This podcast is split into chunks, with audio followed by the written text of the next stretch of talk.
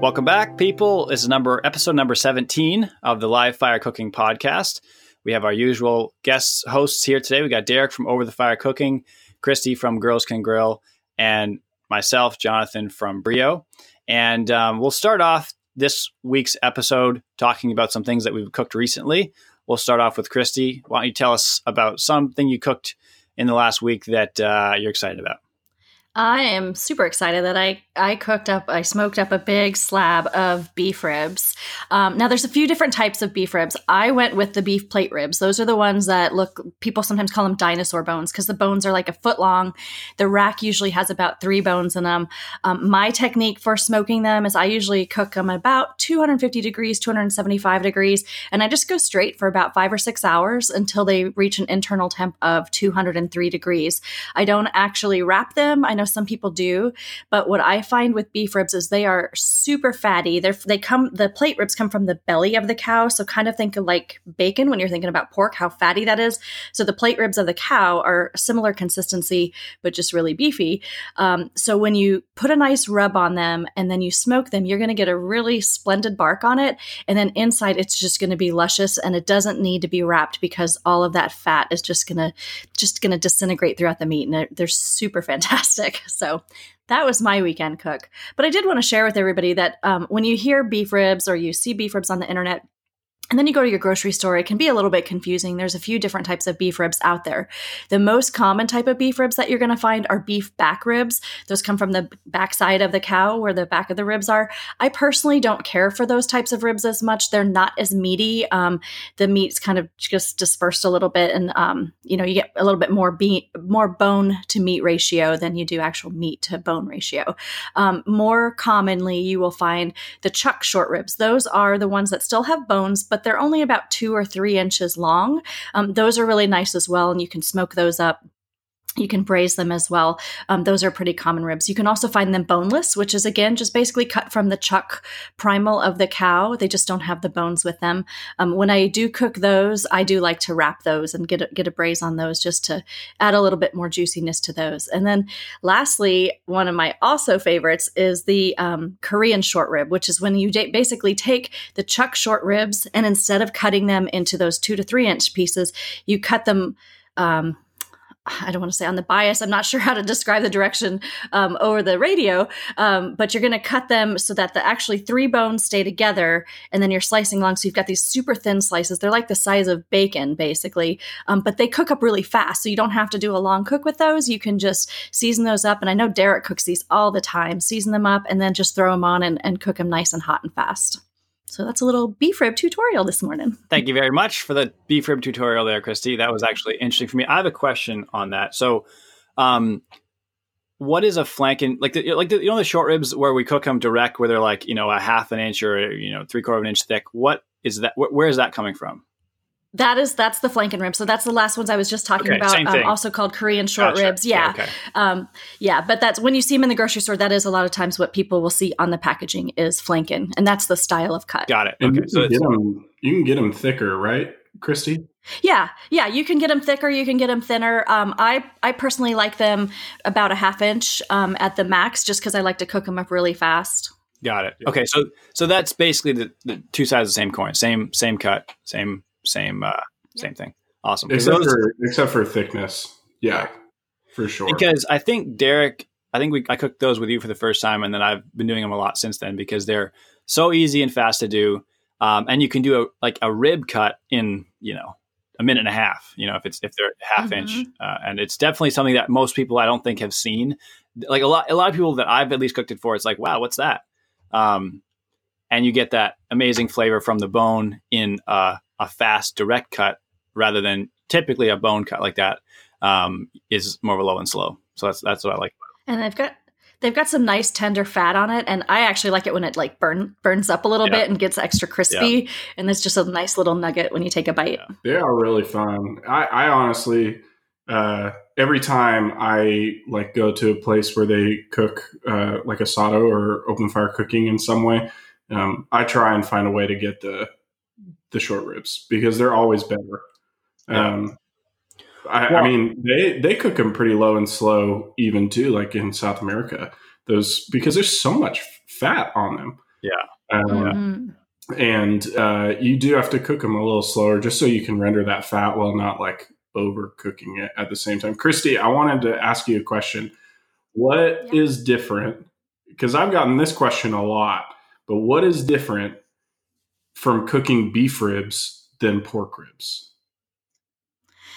Um, you know, they're they're a lot thicker, um, different different protein, and it depends. Again, it depends on what cut you're using. If you're going with a beef back rib, you can cook that really similarly to a pork rib, like a baby back or a spare rib, because it's it is a thinner. Um, it's a thinner style. But when you're looking at like a plate rib, that is so thick. I mean, that's almost like brisket thick, so that you just have to cook it a lot longer. And then when you're doing your short ribs, same thing. They usually stand two inches high, maybe two and a half inches high. So when you're talking about a regular pork rib, you're only looking at, you know, like maybe an inch tall. Um, so it just has to do with the the amount of meat that's involved, and then flavor wise, you know, I usually tend to go a little bit sweeter on my pork ribs.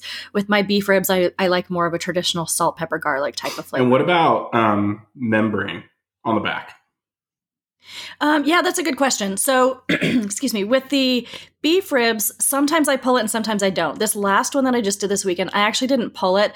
When I serve beef ribs, um, I'll slice them, and but they're huge. There's way too much for one person to eat. And traditionally, you're just going to eat the top half of that, or actually, it's the whole top, not just the half, but the top portion of of the bone is where all the meat lies. So that bottom part where the membrane is, it's not that you're going to bite through it. With a pork rib, you're going to slice it and you're going to hold the bone and you're going to bite through. So you need to get through that membrane on the bottom with your bottom teeth. With a beef rib, you're uh, except for Instagram, you're not going to pull up a big beef rib and just take a bite. So having that that membrane on the back doesn't matter. It'll just slice off when you're eating it with a knife and fork. Yeah, that's always a good point. I uh, I've made that mistake because with, because they're so heavy and really fatty, that membrane really does actually help keep it together. Um, Mhm. they do Yep. start falling apart. All right, last question because I am curious. Um, when it comes to beef ribs, uh, are what part of the trimming process? Like, can you tell me a little bit about your trimming process for it? Yeah, sure. So the the plate ribs specifically that I was cooking with this weekend, um, similar to a brisket, I trimmed all the fat off the top layer. I didn't. It, there's so much intermuscular fat already in the beef ribs. You don't need that extra layer of fat on top to flavor it. So I sliced all of it off the top so that it was nice and smooth, and you just had the red color meat. And then my rub was directly applied on top of that, so that the bark with the bite, you're not getting a piece of fat when you take that bite. And then on the bottom, I, like I said, with this time, I didn't pull any membrane. I didn't do any trimming. So it's just making sure that that top is nice and clean. Was it your specialty beef competition rub? it wasn't this time. I have it actually. I have a short rib rub on my website that I love, and it actually includes some minced garlic and olive oil. So it's a kind of a wet dry rub. Um, I take the salt, pepper. I think there's garlic powder, paprika, maybe some cayenne in there. Um, but then I also add some moisture to it with the olive oil and the the minced garlic, and I kind of press that all over it. All right, I'm done. I'm, I've asked all the I- questions. I I am All not right. done. I have one.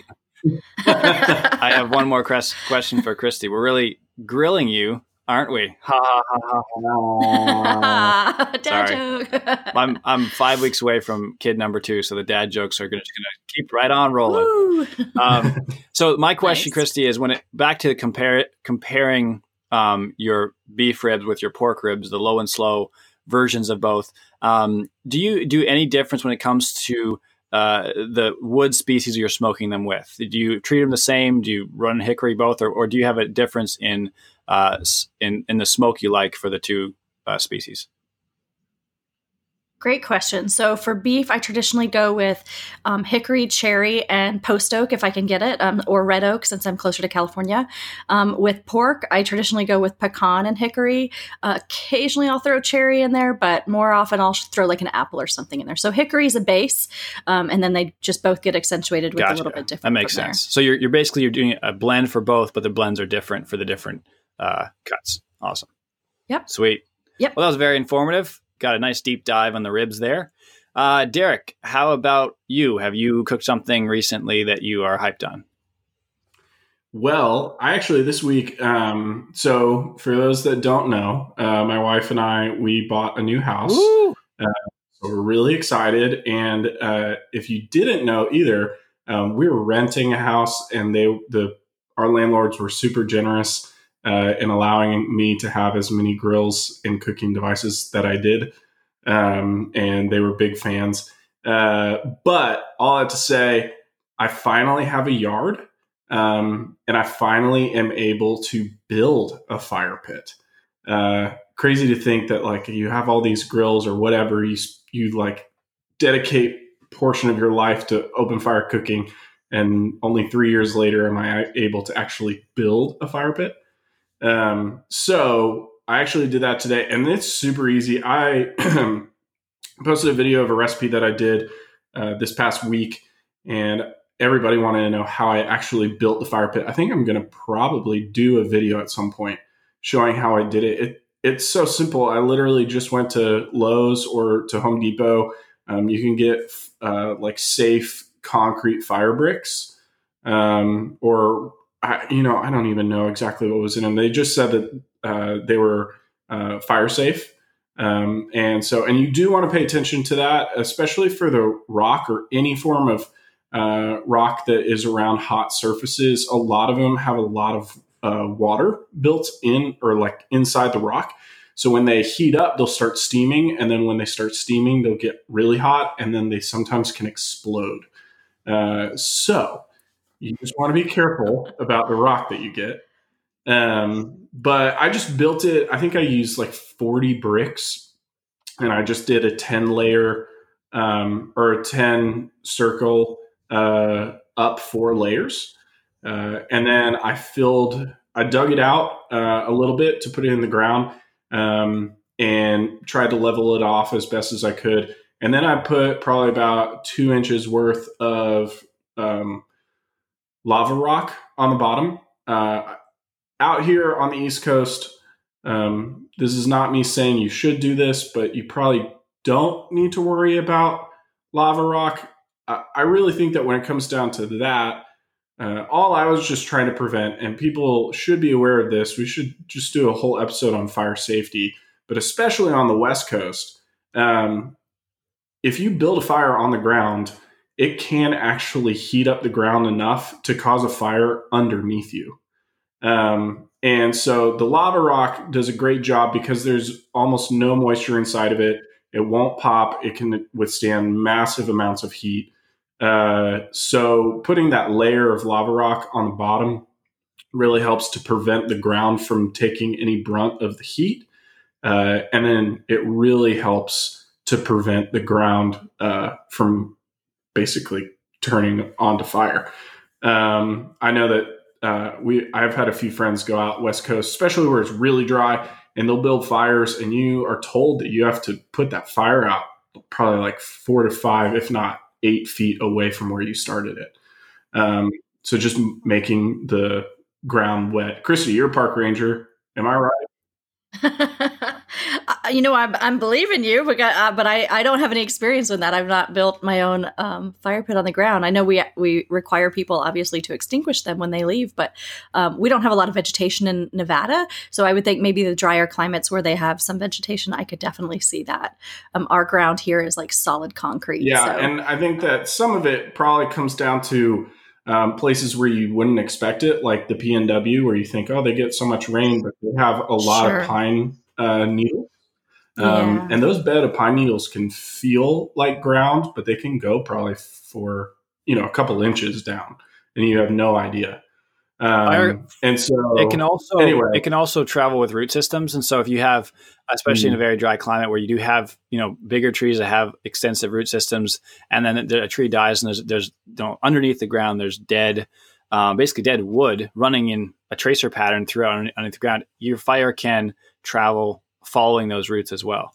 Um, it has yeah, to be like can... very perfect situations because obviously it doesn't have much oxygen, but fire is is can be you know it's crazy. If it if it decides to do something it's amazing how you know how, how dynamic of a of a thing it really is.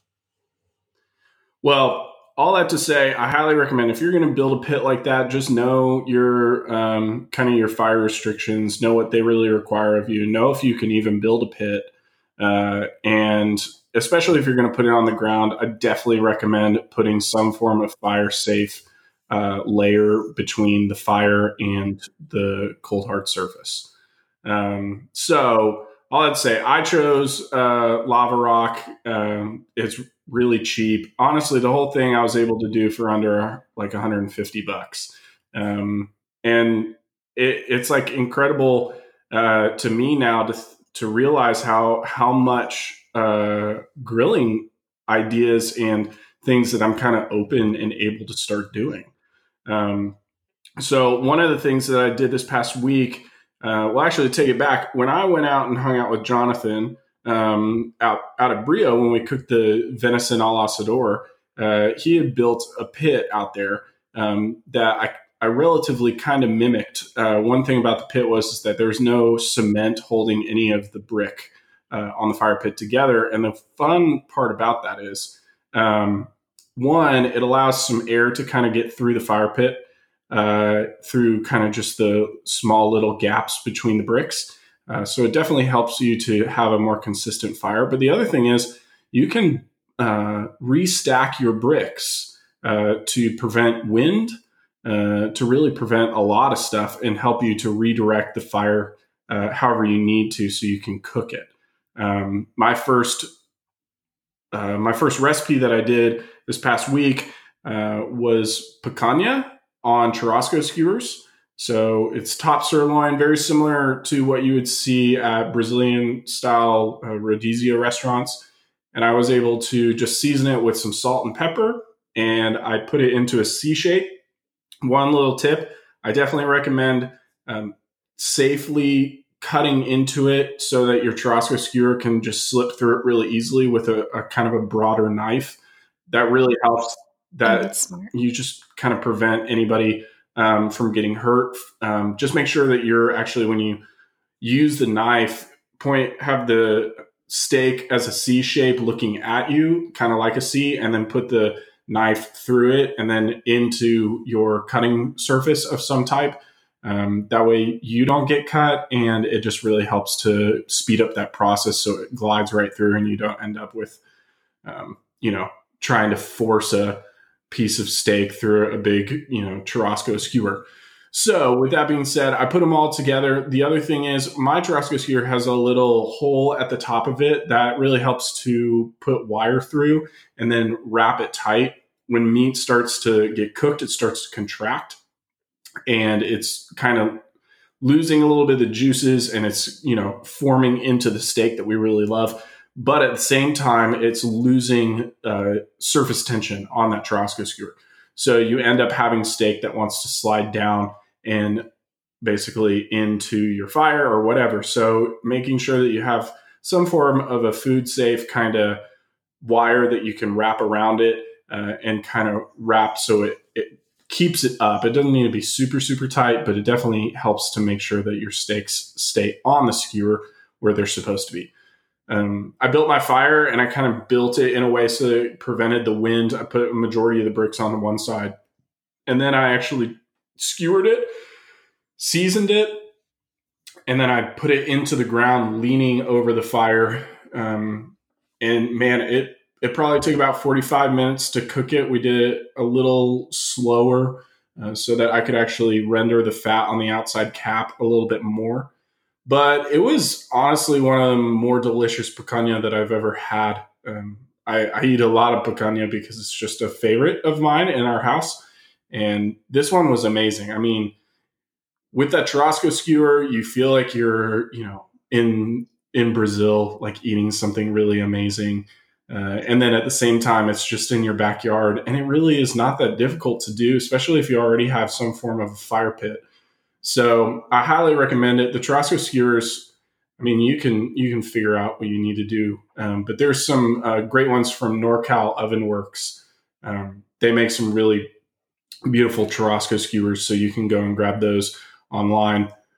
But at the end of the day, I thought it was amazing. I paired it with a chipotle garlic chimichurri and sliced into it, and it was it was delicious. Yeah, it looked yeah, it looked fantastic. and I, I, think that's it's definitely like your signature. If, if I could say that's one of your signature cuts for like as Derek is over the fire cooking, it's definitely that. And so seeing it deployed in the new, you know, your new system was awesome. Um, one thing that's cool about a fire pit, you know, homemade grill system like that is um, kind of like at Social Feast, is it's very much a dual fuel type of system. So you're not limited. Like you can do, you can get a fire going like that's just using wood.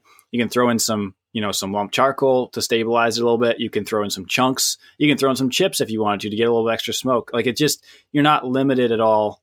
Um, when it comes to the fuel source you're using, I mean, I'm assuming you wouldn't want to use pellets, but other than that, uh, you can really mix and match um, in there, and it, it, doesn't really matter. I mean, it's not really designed for or against anything. So that's that's one thing that's cool about um, that style. Yeah, and I really loved how you like how modular it is. When I saw that you kind of had the the bricks that you've taken them off of the front of the ring and built them up the back and built like this little pyramid for that wind block. I was like, that is super genius. Like we needed that at Social Feast when our hog was getting that direct wind. So yeah, that was that was really cool how you can adapt with your climate. Yeah, I think that that's just small little things that definitely help. Um, and you never really know until you try it, or you never really know what are the small things until you really get into it. So I definitely recommend at least doing your research on potentially having a fire pit in your backyard or wherever you are that you don't actually cement the um, the brick all the way together, so you can kind of move them around however you need to. For sure. And with the with the picanha, you basically when is the time? I, I have to admit, I've actually still never made it. but when is the moment that you know that it's time to flip it over? And then is there a process where you're you're you just cook it once on each side, or are you kind of rotating it throughout to, your? Cook? To be honest, I'm not really a big fan of trying to time things out when it comes to the flip. I, I really try and get as mm-hmm. best of a crust as I can, and then I flip it uh, and go equal amounts of time on the other side. And then I really just go back and forth until it's fully and evenly cooked. Um, and nice. so I think it was. Probably, and you you go for that medium rare, probably 130, 1, 135 or a little uh, bit less When that. it comes to the Churrasco skewer, the one thing that you have to think about is that the the metal on the sword will actually heat up. So it's gonna oh, sure. cook it a little bit on the inside. So I ended up actually dropping it off at about like 117 to 120, I believe. And then I let it rest for like 15 minutes. So I think that that's the that's the thing. I actually even recommend undercooking it. And then what you can do is slice off pieces and then put it back over the fire to continue cooking. Right. And then slice yeah. off more pieces and then just kind of do it that traditional rodizio style. Right. Right. That's great.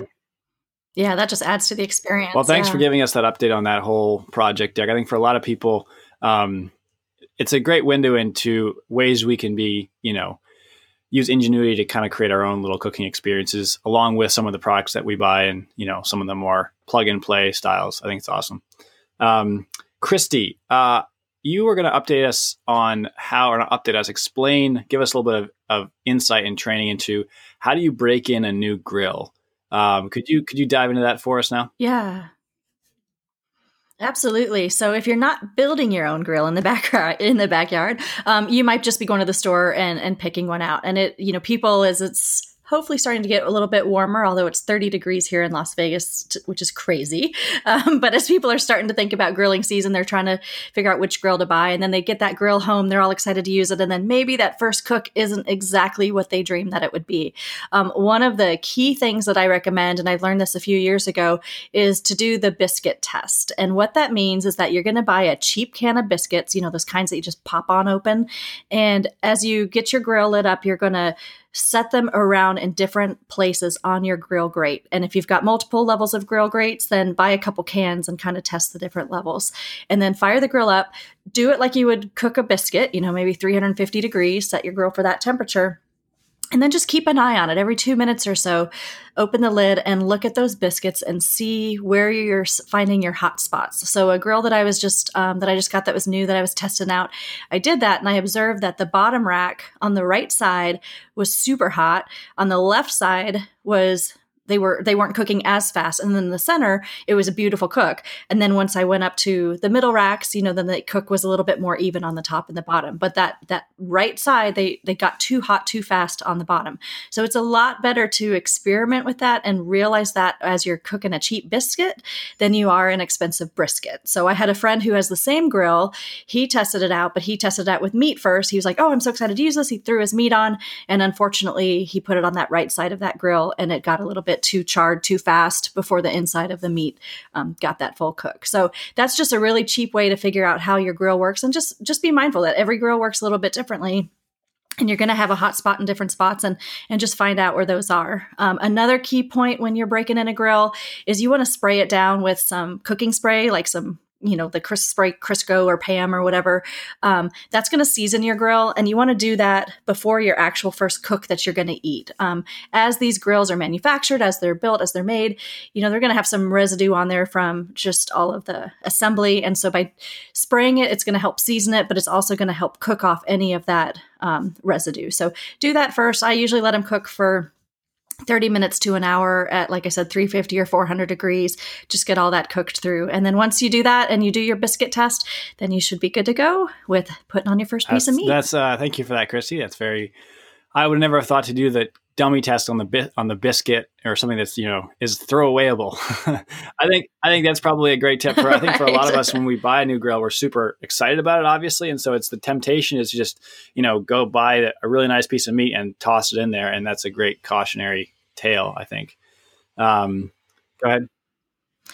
Yeah because i find that a lot of people who who feel that they don't know how to grill or they get frustrated with grilling, it's because they had that one bad experience or even a repeated experience to where, gosh, why doesn't my meat look like the pictures I see on Instagram? Why is it that I burn it every time? Or why is my chicken dry? Or why, is, why did this happen? And it's really about what, and it's what this show is about, is understanding fire, understanding heat, and understanding how that grill works. And once you kind of master that and know your grill, then you're going to be able to make those adapt adaptations um, and just you know change things up so that you can figure out okay this is how i like chicken on this grate. I like ch- i like my brisket over here to the right or to the left. And once you can can adapt like that then you're you're gonna you're gonna sure. really up your game Definitely. big time.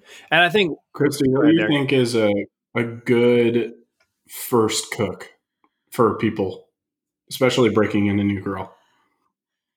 People who've never grilled before or just breaking in the um, grill both. Either either or. Okay.